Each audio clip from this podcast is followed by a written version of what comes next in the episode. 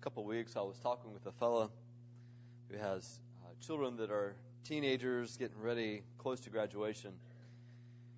And uh, he was not, I would not characterize him as a, as a believing man. Um, but he was talking about his uh, philosophy of children, and uh, we were talking about being involved in martial arts, which is he and his family are. And he said, you know, one of the good things about this and is uh, it's kept my kids busy, and they've uh, they don't get in trouble because they're busy doing martial arts, and they're respectful. And so I couldn't ask for anything more that they stay out of trouble and that they're respectful.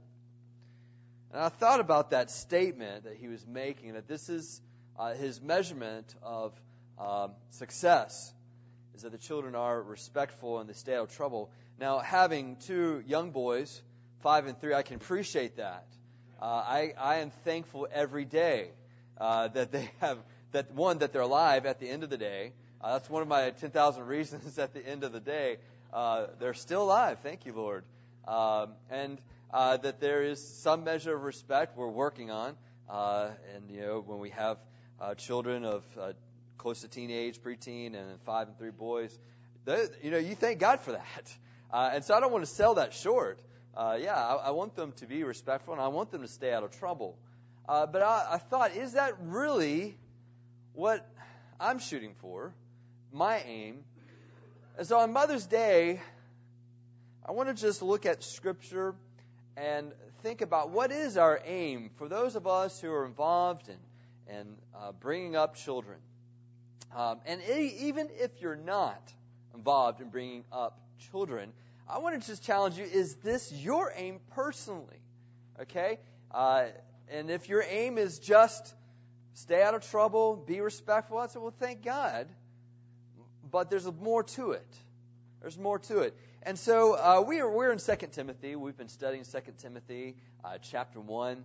And uh, a couple passages in 2 Timothy are, are, probably one of the premier texts preached on Mother's Day, uh, one of which we covered last week. And in fact, I believe it's at the front of your bulletin uh, in, in 2 Timothy uh, chapter 1, referring to verse 5, the sincere faith of your mother and your grandmother. And so, what I'd like for us to do is, is uh, go back to that verse, 2 Timothy 1 5, but I also want to bring to your attention uh, another passage in 2 Timothy uh, chapter 3 that speaks, I believe, to the same two individuals in Timothy's life, the mother and grandmother. Uh, and you'll see that passage uh, in 2 Timothy chapter 3, especially uh, in verse 14 and 15, that you see these. And so we're going to put these two texts together. Um, first one that we already read, I'll just remind you, 2 Timothy chapter 1, uh, verse 5, I am reminded of your sincere faith, the faith that dwelt first in your grandmother Lois and your mother Eunice, and now I'm sure dwells in you as well. And you skip a page over, chapter 3, verse 15, 14 15. But as for you, continue what you've learned and have firmly believed, knowing from whom you le- learned it, and how from childhood you've been acquainted with the sacred writings, which are able to make you wise for salvation through faith in Christ Jesus. Now, these two passages are powerful passages, and they will, they will preach, as us uh, pastors will tend to say, on their own. But for us to appreciate the real message that is around this, and I think the point of what these verses are given, it is necessary for us to read some of the context of these verses. And on these own, these two ver- two passages, you would think, I'm gonna I'm gonna bookmark. These good job, Pastor. You picked out some good verses for Mother's Day. Uh, but if you notice the title of the sermon, it, has, seems to have a, a, more dark tone to it. Uh, that's that's found there, uh, and I think that's from Scripture itself. Uh, and so, what I'd like for us to do is read some of the surrounding verses with these that we just read. So, in honor of this being God's Word, we're going to stand as we read this together.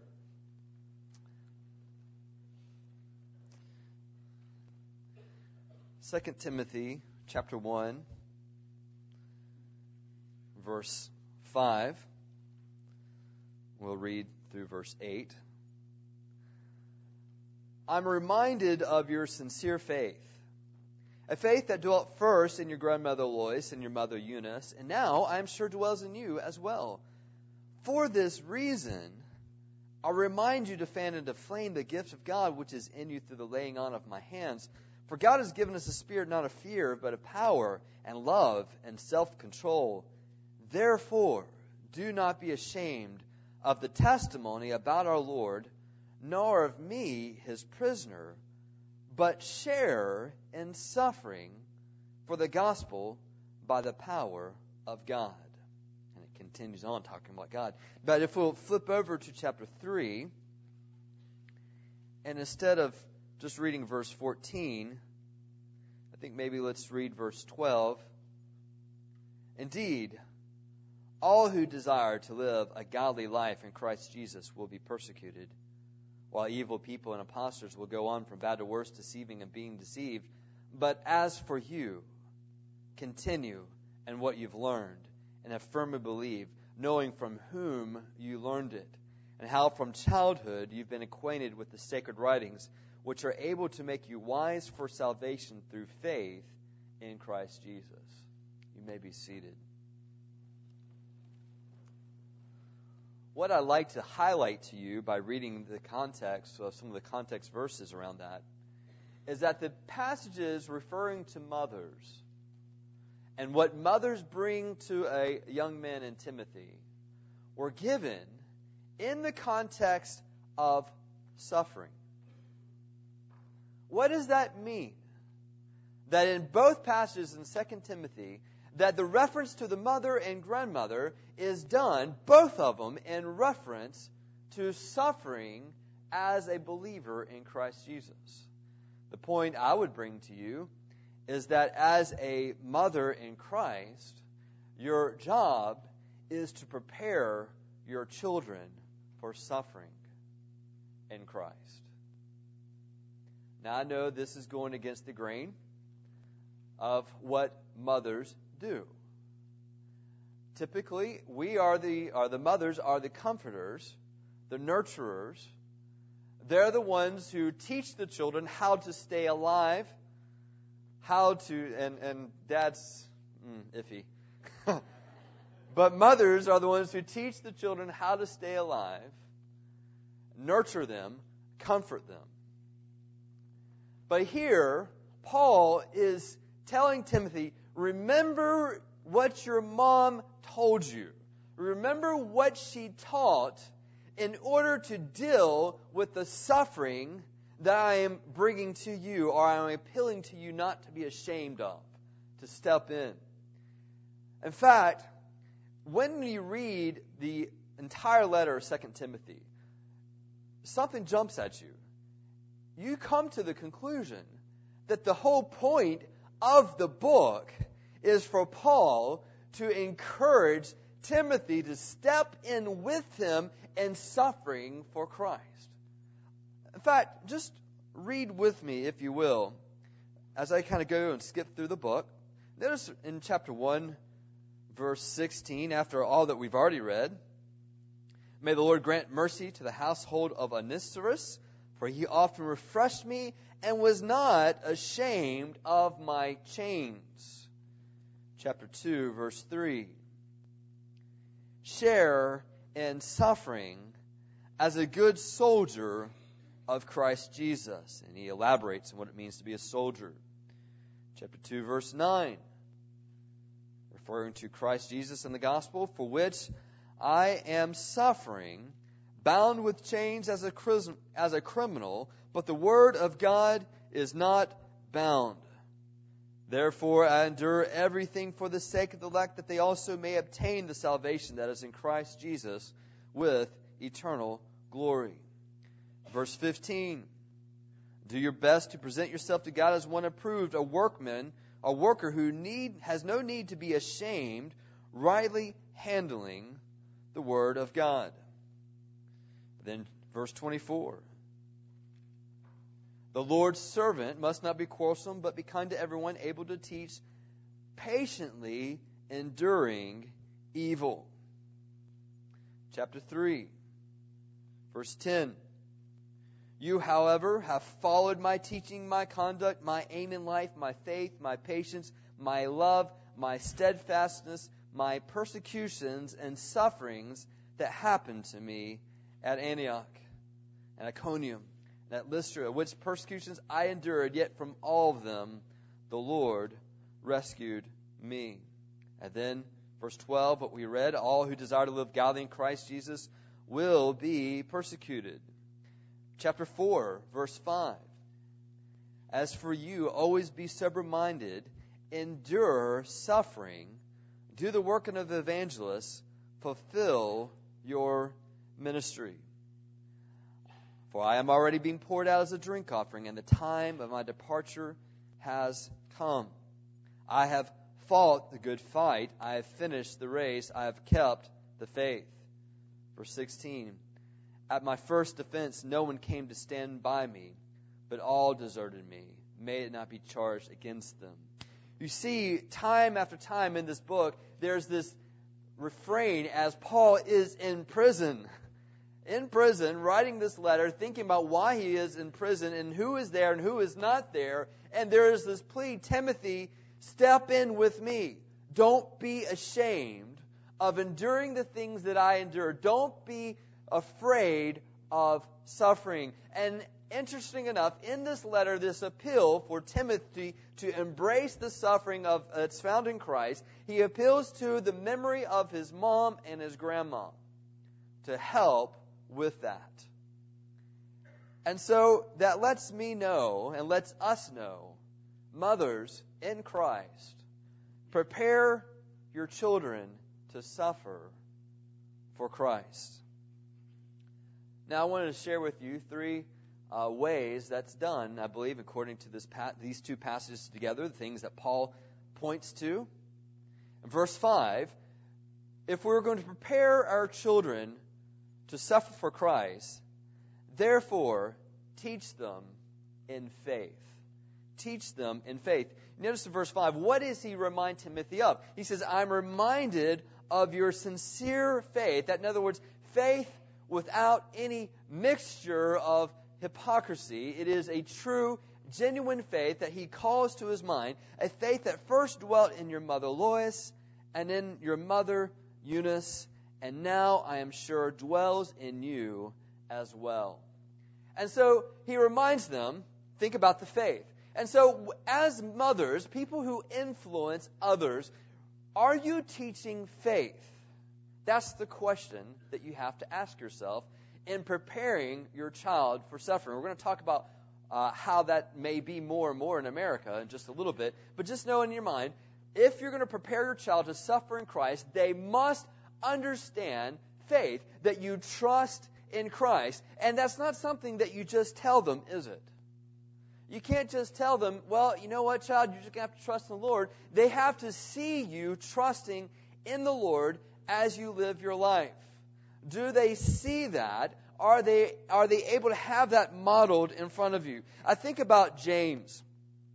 Because in James chapter 1, it just lets us know, in James chapter 1, he says, Count it all joy, brothers, when you are endure sufferings or various trials of all types. and, and it talks about why, because this testing of the faith produces uh, uh, steadfastness. And one of the things that we learned when we looked at James is that the, the person who's going through various trials can only count it as joy when they desire Jesus more than anything else. And so that is what faith is. Faith is to say, I'm going to treasure Christ in everything that comes my way and in the difficulty and in challenges because the, the fact is, we learn more and we can display more about what we believe in times of hardship do we display that we trust in Christ in that moment in time? It's interesting that, uh, you know, children, when they're hurting, usually call out for mama. I, you know, I try, intervene, and, you know, I'm trying to give them what you want a band aid. He's like, no, I want mama. You know, they don't want a band aid.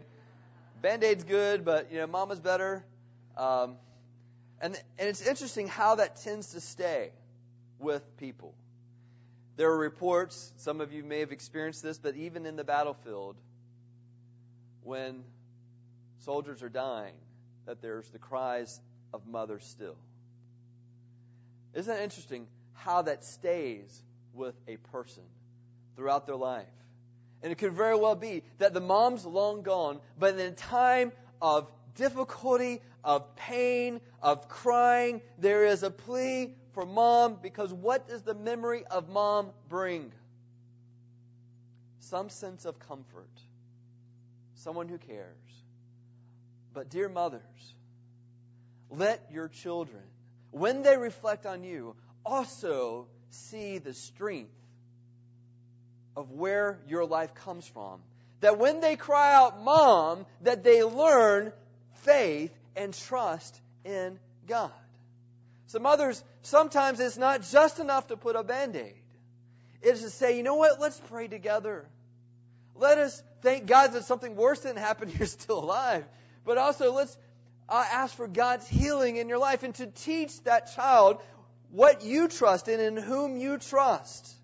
Therefore, teach them in faith because when it's said and done, you won't continue. You will die, and Lord willing, they will continue on after you, and the other people in their life will fail them. But if you can teach them to point and trust in Jesus Christ, they have something to hold on to that's worth enduring suffering about. That in that time of persecution, the time when it's hard and difficult when people look down on them because of what they believe, that they are not ashamed because they trust in Christ. Teach them in faith. As we go down to verse 6, I believe the scripture points out another important resource in which mothers, if you're going to prepare your children to suffer in Christ, that you must teach them in. Verse 6, he says, For this reason I remind you to fan and to flame the gift of God. And I believe the gift of God of which he's referring to is the Holy Spirit, because in verse 7 he then talks about God gave us a spirit, not a fear, of power, of love, and self control. But if you read on down to verse 8, Therefore do not be ashamed of the testimony of our Lord, nor of me his prisoner, but share in suffering for the gospel by the power of God, the Holy Spirit.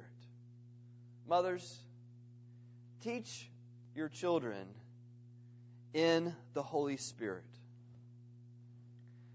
Now, what's key in this is that you don't just depend on your mothering instinct, but you teach on a spiritual instinct, which requires that you submit all that you are to the Holy Spirit. The Holy Spirit is God. He is Lord. And He doesn't take a back seat. He doesn't say, you know what, okay, you put all these other things in front and then I'll just kind of complement and supplement. I'll be as a life supplement to you. That is not the role of God. That's the role of vitamins. Okay? Not the role of God. And so for us to be submissive to the Spirit is to say, I want to take my future, I want to take my home, I want to take my children, and I submit them to God so that the Spirit of God will fill my life, that He will be Lord of my life, that I surrender this to the Lord because I know the greatest thing that my child needs is love of God working through me. Interesting enough that the only way that can happen is by surrendering your children to the Lord. Surrendering your future, your home to the Lord. To teach them what it is to be in the power of the Holy Spirit. And the thing about this is it's not, it's not, sometimes we think about working in God's Spirit and the power of God, and, and sometimes we have visions of uh, miraculous things happen, of, of services where people are getting healed and we, we have all these type of visions, and, and those things do happen, but sometimes, and, and perhaps maybe the more prevalent way of demonstrating the power of God's Spirit is in the utterly mundane part of life because that's the life we live. It is to sometimes say, instead of lashing out in anger, is to pray for them and love them and be kind to them still. And mothers and dads, don't you know that is just as much a miracle for us? in the mundane part of life. and that we surrender to God's Spirit and let God's Spirit work in us.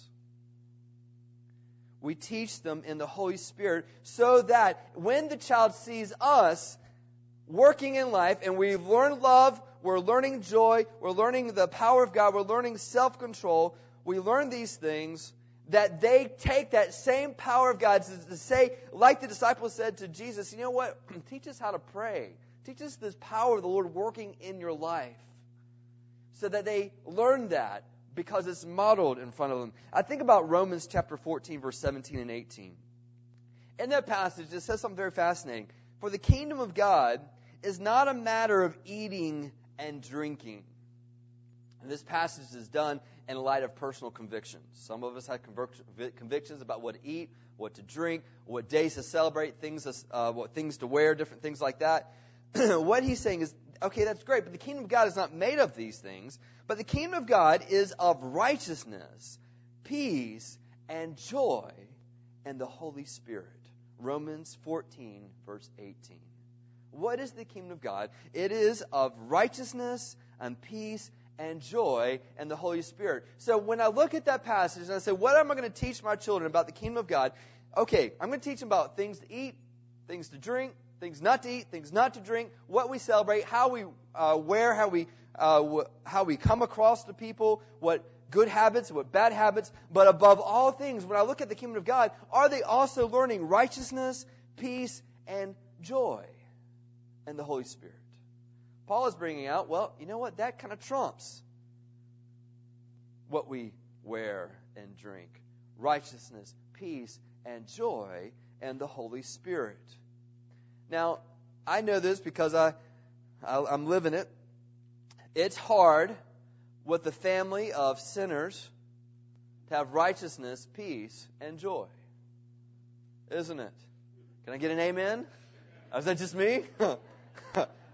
It's hard to have righteousness, peace, and joy with a family of sinners.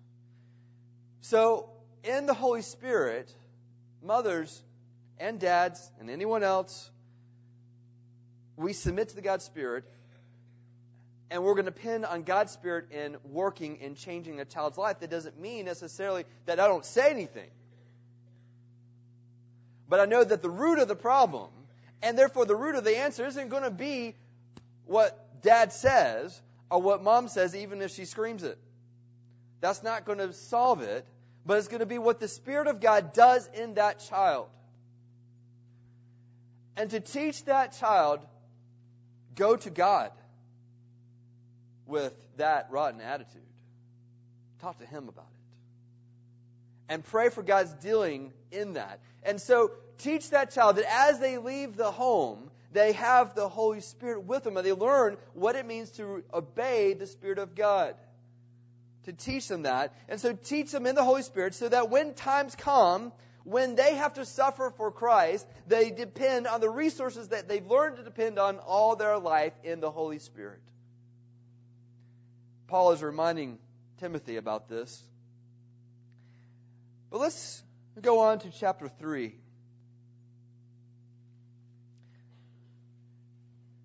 This is the verse 12, the, probably one of the least liked promises of God.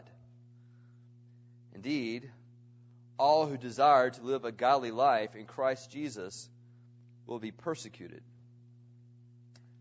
I was thinking about this that the point of emphasis is living a godly life, not knowledge of a godly life.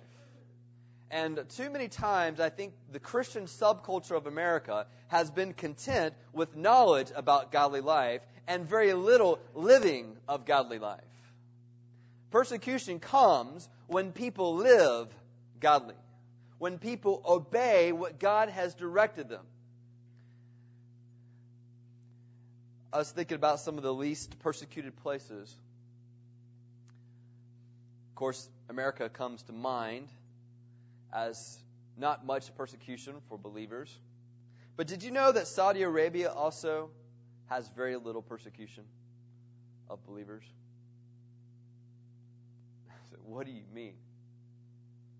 Well, for persecution to take place, there has to be someone who follows Christ who will speak up for Christ and obey Christ.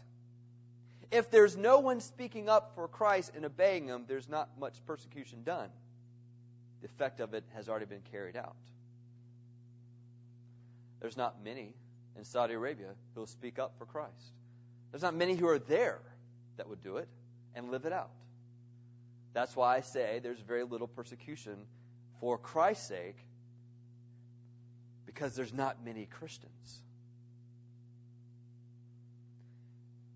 So when I come to America and I say, well, why is there very little persecution? Well, because the Christian subculture has essentially volunteered their silence. What I mean by silence? Living it out, obeying what God has said. Not just speaking the name of the Lord, not, not just praying before they eat, not just saying I'm going to go to church or that I'm a Christian, not just professing it. There, are, there is a multitude of profession in Christ. But the point of verse 12 is that they live a godly life. Why is there persecution when the believers are voluntarily not living a godly life? Now, as we keep on reading in this passage, it says, keep on reading, evil people and impostors will go on from bad to worse, deceiving and being deceived. So, when you reject Christ as your Lord, do not be surprised with the progressions that people go down. And it is prophesied that we should not be surprised that times get worse. People get worse. In the first part of chapter 3, there's a whole listing of sins, of a, uh, kind of a, um, a dissection of the end of the age of what sins will be prevalent. And then in chapter 3, the part we just read in verse 13, he says, These sins will get worse. They're going to get worse and worse because they're going to get blind and they cannot see the truth from sin. I remember um, my granddad. Uh, he was uh, became a believer during World War II uh, in, in, the in the 40s, and I remember at a young age, one time we were sitting there at dinner, and he made this statement It kind of struck me. He said, I'm afraid. I'm afraid for what you, referring to the grandchildren, will have to go through in our country. And, and he, you know, he died in, in 2005, and so this, this conversation probably took place in the in the 80s, in the mid to late 80s. Um, this is when President Reagan was president. you know, uh, statements like this that he said, "The things that I'm seeing, I'm afraid for you." of what you have to endure. And I looked at that and I heard this statement. I think, what's he talking about? I don't get it. Here's why. He had seen an age that I had never seen. And so that the age that he saw that was progressively worse in our country as far as morality goes, he had some standard of comparison. I did not. And so I could never say oh, these are bad days. I said, these sound, these days are good to me. So understand that as you and I who are older look at the age that we live in and we say, I never would have dreamed that these days would be as bad as they are. What is it going to be like for my children growing up? If I say that to my children, they have no clue what I'm talking about. This is the age they live in. They don't have a standard of comparison. They don't see how fast things have gone in the last 20 years. And what's scary is that it seems like the last two years have increased in an acceleration in immorality that just is, is staggering my mind a little bit. And I've always been somewhat thinking, okay, it's going to go bad, but it's, it's staggering me with how fast that's the case. Evil people and impostors will go on from bad to worse, deceiving and being deceived. And so, as I look at it, much like my granddad did, and I don't think he was off and wrong when he was saying, I, I'm looking at it now and saying, if my children are going to live for Christ, if they live for Christ, there is not a shadow of a doubt that they will endure persecution for Christ's sake. And I can say in my lifetime, if I am going to live for Christ, live a godly life, I'm going to endure persecution. Sometimes we get so blinded by the past, we can't see the future. I think that often is the case, but here's the point is that God has never been daunted with how bad life gets. God is always working, and He's working through His people, even if it's a small remnant. God is still at work. When Elijah is saying, There's no one that lives for you, God is saying, You know what, Elijah? There are 700 faithful to me still. That is the working of the Lord.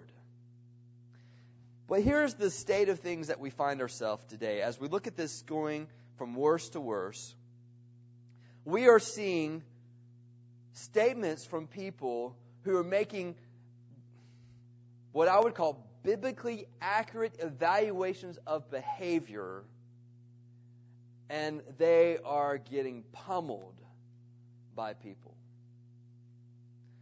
Many of you are heard about the issue of Jason Collins and his statement of NBA basketball player, and Chris Broussard of the ESPN uh, sports writer. Um, basically, Jason Collins has had this uh, statement of um, revelation of, of where he is in his life and um, uh, his his his direction with his sexual orientation and um, his his choices there. And so there's this applause of people saying, You're brave. Be able to state that. Chris Broussard comes on and as an ESPN uh, reporter in a, a show, um, makes some statements. Uh, let me just read some of what he, he said. He said, Personally, I don't believe that you can live an openly homosexual lifestyle or an openly like premarital sex between heterosexuals, if you're openly living that type of lifestyle, then the Bible says you know them by the fruits. It says that you know that it's a sin. He says if you're openly living in unrepentant sin, whatever it may be, not just homosexuality, adultery, fornication, uh, premarital sex, whatever it may be, I believe that's walking in open rebellion to God and to Jesus Christ. So I would not characterize that person as a Christian because I don't believe that Bible would characterize them as a Christian. And he's making a statement that I would agree with. The Bible teaches that. And he's, and he's going across the board with that. But then, after making a statement, he just gets pummeled. And people calling for his resignations. Say he should, he should never be in this position of influence to, to make such statements. And I ask the question which takes more courage? to come out of the closet with. Being a Christian who believes the Bible are where your preferences are when it comes to marriage and sexual orientation.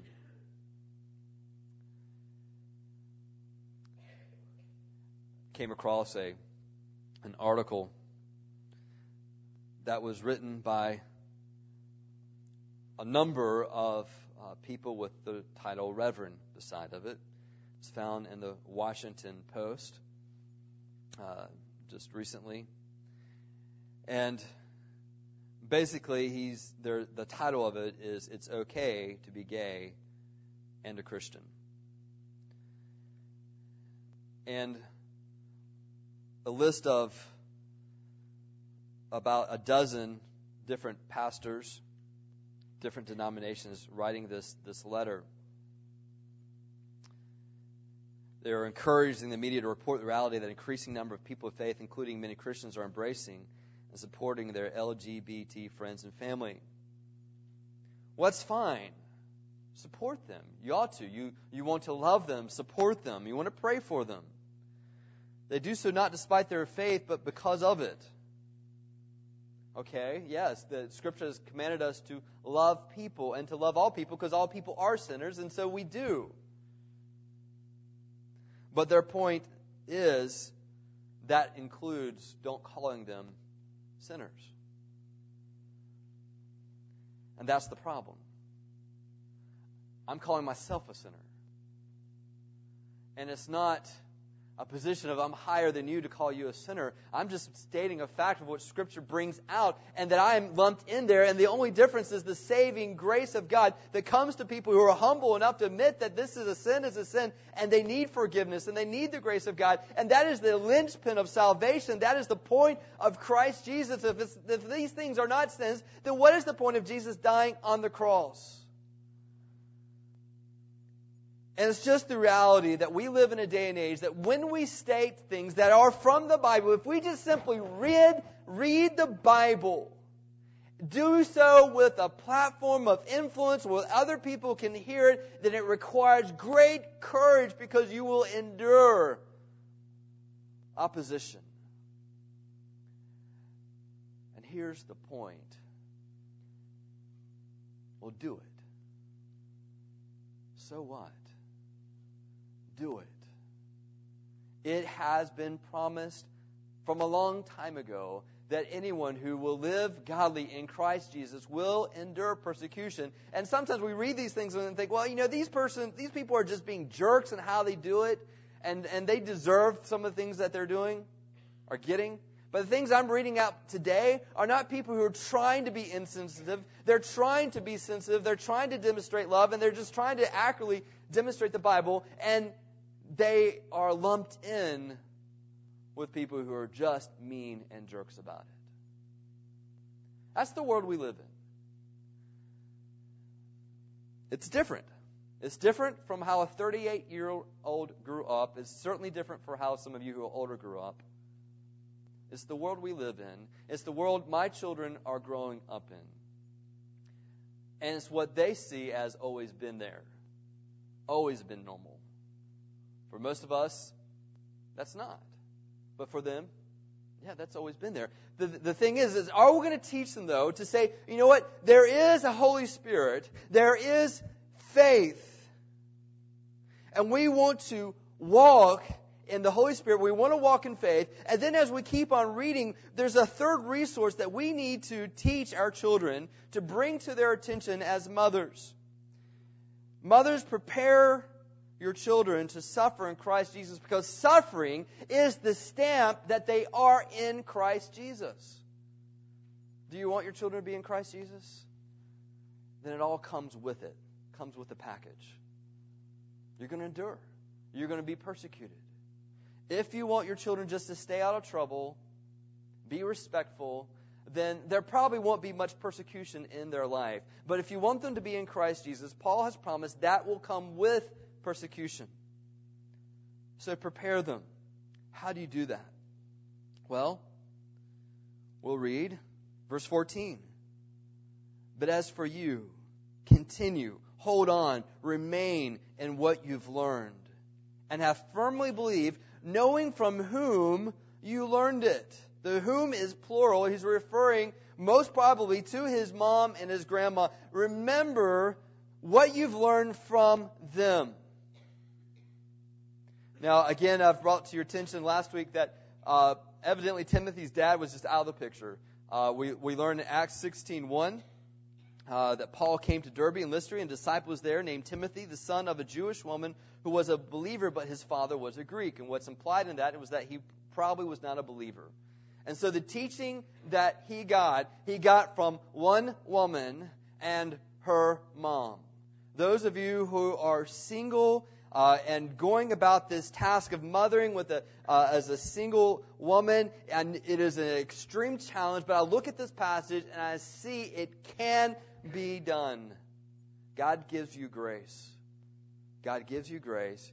He knows what you can do. Do what you can do. Do what you can do, and let God do the rest. And so that's what these two women did, Lois and Eunice. But what did they do? They taught them the scriptures. They taught them the scriptures. See that in verse 15, how from childhood you have been acquainted with the sacred writings which are able to make you wise for salvation through faith in Christ Jesus. I think about Mary. You know, what I love about this is that Scripture doesn't take us down a road that Jesus himself and his family didn't go down. Mary comes in and wonders at all the things that are happening and, and shepherds are coming in and, and worshiping the baby as she's being born. The, angel angels are giving the message saying that his name is going to be Jesus because he's the Savior that will take away the sins of the world. And she's got all these things. And Luke tells us that Mary ponders all these things. She reflects and brings them all together, and it stays in her mind. And as she goes and, and Luke and, and talks with Simeon at the temple, he, he gives this dire word of just saying how this child is going to be for the rising and falling of many, and there's going to be opposition against him. And then he looks at her, and your soul will be pierced also. I think God was putting Mary on notice. Prepare the Son, Jesus, to suffer.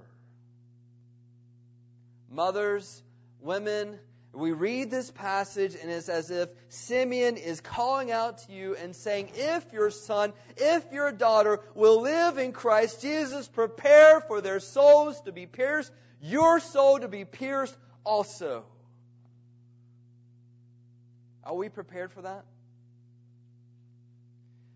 One of the greatest ways to deal with that is going back to the Holy Spirit of righteousness, joy, and peace in the Holy Spirit. What's the point of peace? The point of peace isn't just to make you feel good. Now, you can take pain medicine and be at peace. All right? It's not just to help you deal with pain. The point of peace is to help you endure suffering and glorify God. What is the point of joy? The point of joy is not just so you have a happy smile and that you look pleasing. The point of joy is that you can glorify God when things are taken from you. When even your bodily health is taken from you, that you can still glorify God. That is a divine gift of joy in your life, of righteousness is given to you so that when people are unrighteous and mean towards you, that you can glorify God and show His nature in the face of that. The kingdom of God is of righteousness, peace, and joy and the Holy Spirit. But how does that child know about it? How do you know about it? How, how will you have access to that? We learn this through God's Word. Through God's Word. Verse 15, and from childhood you've been acquainted with the sacred writings which are able to make you wise for salvation through faith in Christ Jesus. That the Word of God plus trusting in it can bring salvation. It teaches you about God's grace. And so as Paul is writing this, he knows that as he writes this, that, that there is going to be a supernatural empowering of the things that Timothy is reading. That's incredible.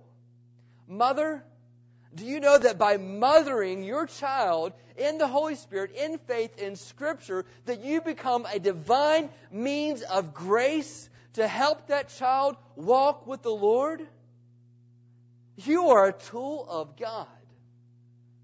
A tool of God that will be evident when your child suffers in Christ.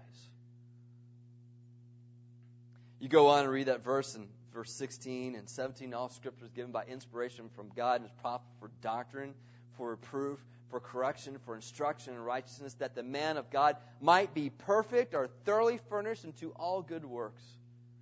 If you're going to teach your children to eat green vegetables, teach them to read God's Word. All right? It goes hand in hand.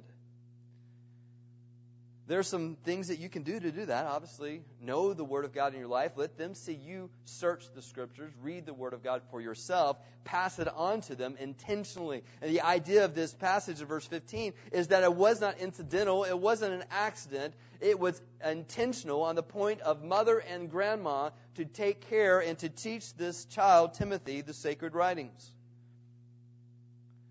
There are a lot of tools that you can do to get that across. Songs are powerful tools for most people uh, to learn the scriptures. We were, looking on a verse, Proverbs 15:1, that talks about how a, uh, a harsh answer or a harsh word turns up anger, stirs up anger, but a soft answer. My mind just left me. turns away wrath. So, so here's the story on this. My wife ha- recalled a song that she sung when she was little, and most people learn by singing. I don't. I have the opposite. I get confused. it's sad. It's sad. I'm telling you.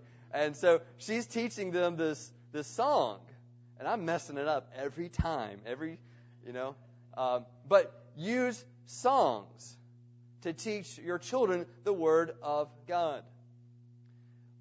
We've utilized a uh, an app uh, that we have on the phone. You can get this on the iPad as well. Uh, you can also get it on the website. It's, it's, it's called Fighter Verses, Fighter Verses, and it comes with a picture that when you're teaching, if you have a four or five year old, prime time, prime time to start teaching the scriptures to that child sharing the Bible stories. At four and five, they are some of the most receptive times for a child to hear the Word of God. And so we have this little picture, we show this picture, and we go through the verses, uh, and we associate this picture with that verse. Fighterverses.com. You can teach them doctrine. There's a catechism that we've employed called New City Catechism uh, that teaches them this is just what the truth is of what the Word of God says. Intentionally teaching them. Mom, you're the one. You're the one to do this. Have devotions with your child. Growing up, we always read from Our Daily Bread. Uh, Radio Bible Class puts this out. You can get it on, on email. Um, you can get it, um, they're, they're free uh, available to you. There's a lot of other devotions, but we would just read Our Daily Bread without fail every morning and breakfast. We would read this just as a thought for us to think about and to uh, sometimes discuss and to pray about. Be intentional about this. One of the things that's amazing is that some parents in our community have delegated teaching their children to our church because our church has decided it would be a good ministry to do a preschool here.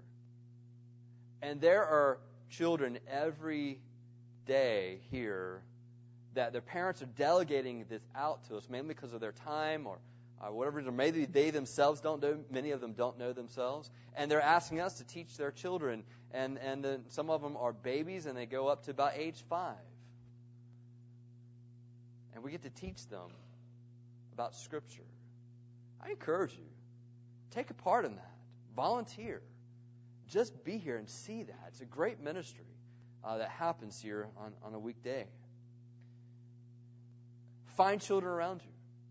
But you know what? You're going to find that just because your, children, and I would recommend there is a book, if you have young children, uh, the Jesus Storybook Bible by Sally Lloyd Jones. The Jesus Storybook Bible by Sally Lloyd Jones is one of the one of the better books I've read for children uh, that are that young age, preschool age, uh, to just share with them about point of Jesus and the point of the Bible pointing to Jesus. Right now, where I think we're on our third reading with Evan. He loves it, um, and he, he wants us to read it to him.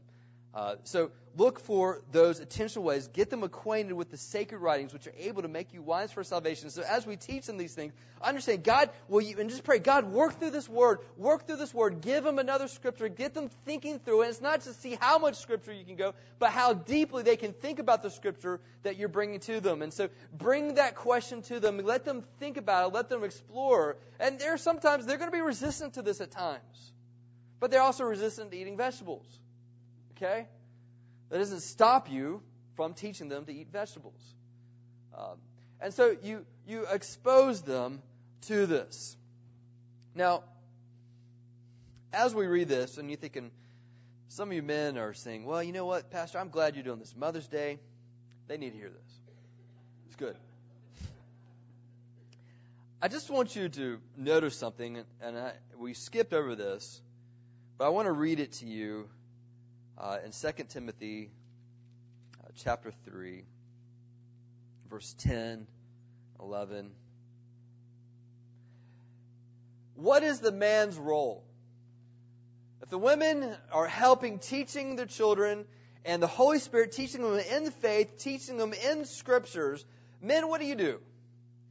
Paul has said clearly that he counts Timothy as his son, my true son in the faith. And so we can look at what Paul says and says, okay, this is what he sees himself in a spiritual role of father to his son. What does he do? Verse 10 and 11, he says to his son, his spiritual son, you, however, have followed my teaching, my conduct, my aim in life, my faith, my patience, my love, my steadfastness, my persecutions and sufferings that happened to me at Antioch, Iconium, and Lystra, which persecutions I endured, yet from them all the Lord rescued me.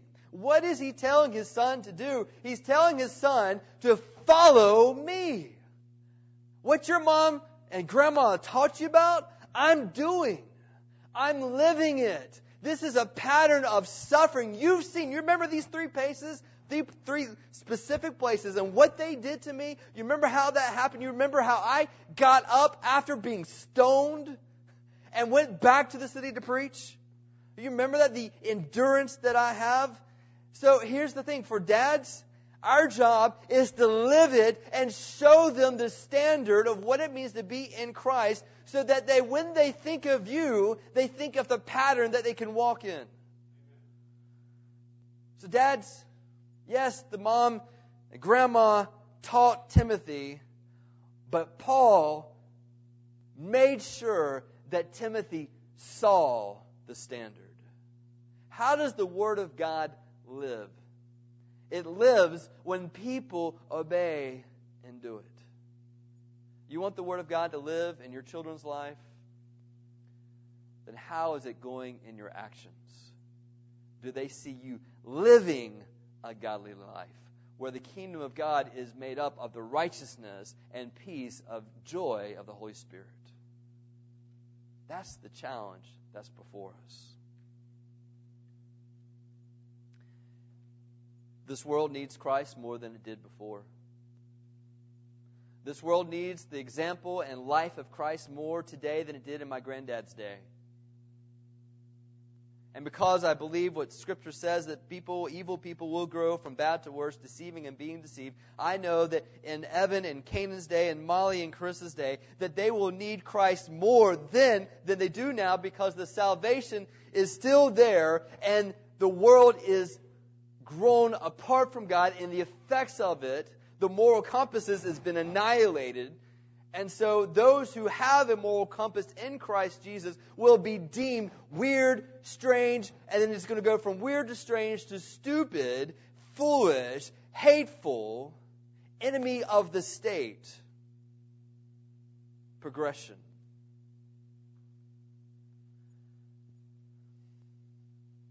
And what can my son have when he no longer has the privileges of being a citizen of the United States? What can my son have if he doesn't have freedom? What can my son have if he doesn't have prosperity, money? Is he doomed to be bitter? sad, depressed, pouting. Many will go that way. But those who don't, don't because they've learned the joy of the Holy Spirit, the peace, the righteousness, the power, the love of the Holy Spirit. Those who don't will not because they remember the faith of Christ Jesus demonstrated before them. Those who don't will hold on to the Word of God that was taught them by a mom and a grandma. We don't live in Disneyland.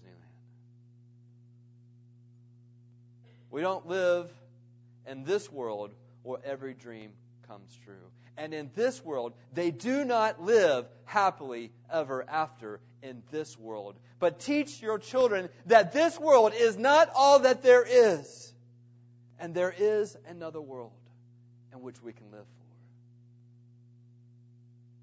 So when this world is taken away, they're still rejoicing. Moms, teach prepare your children to suffer in Christ Jesus. Because ultimately, it's better to be in Christ Jesus and suffering than to be apart from Christ Jesus and prosperous. Let's pray.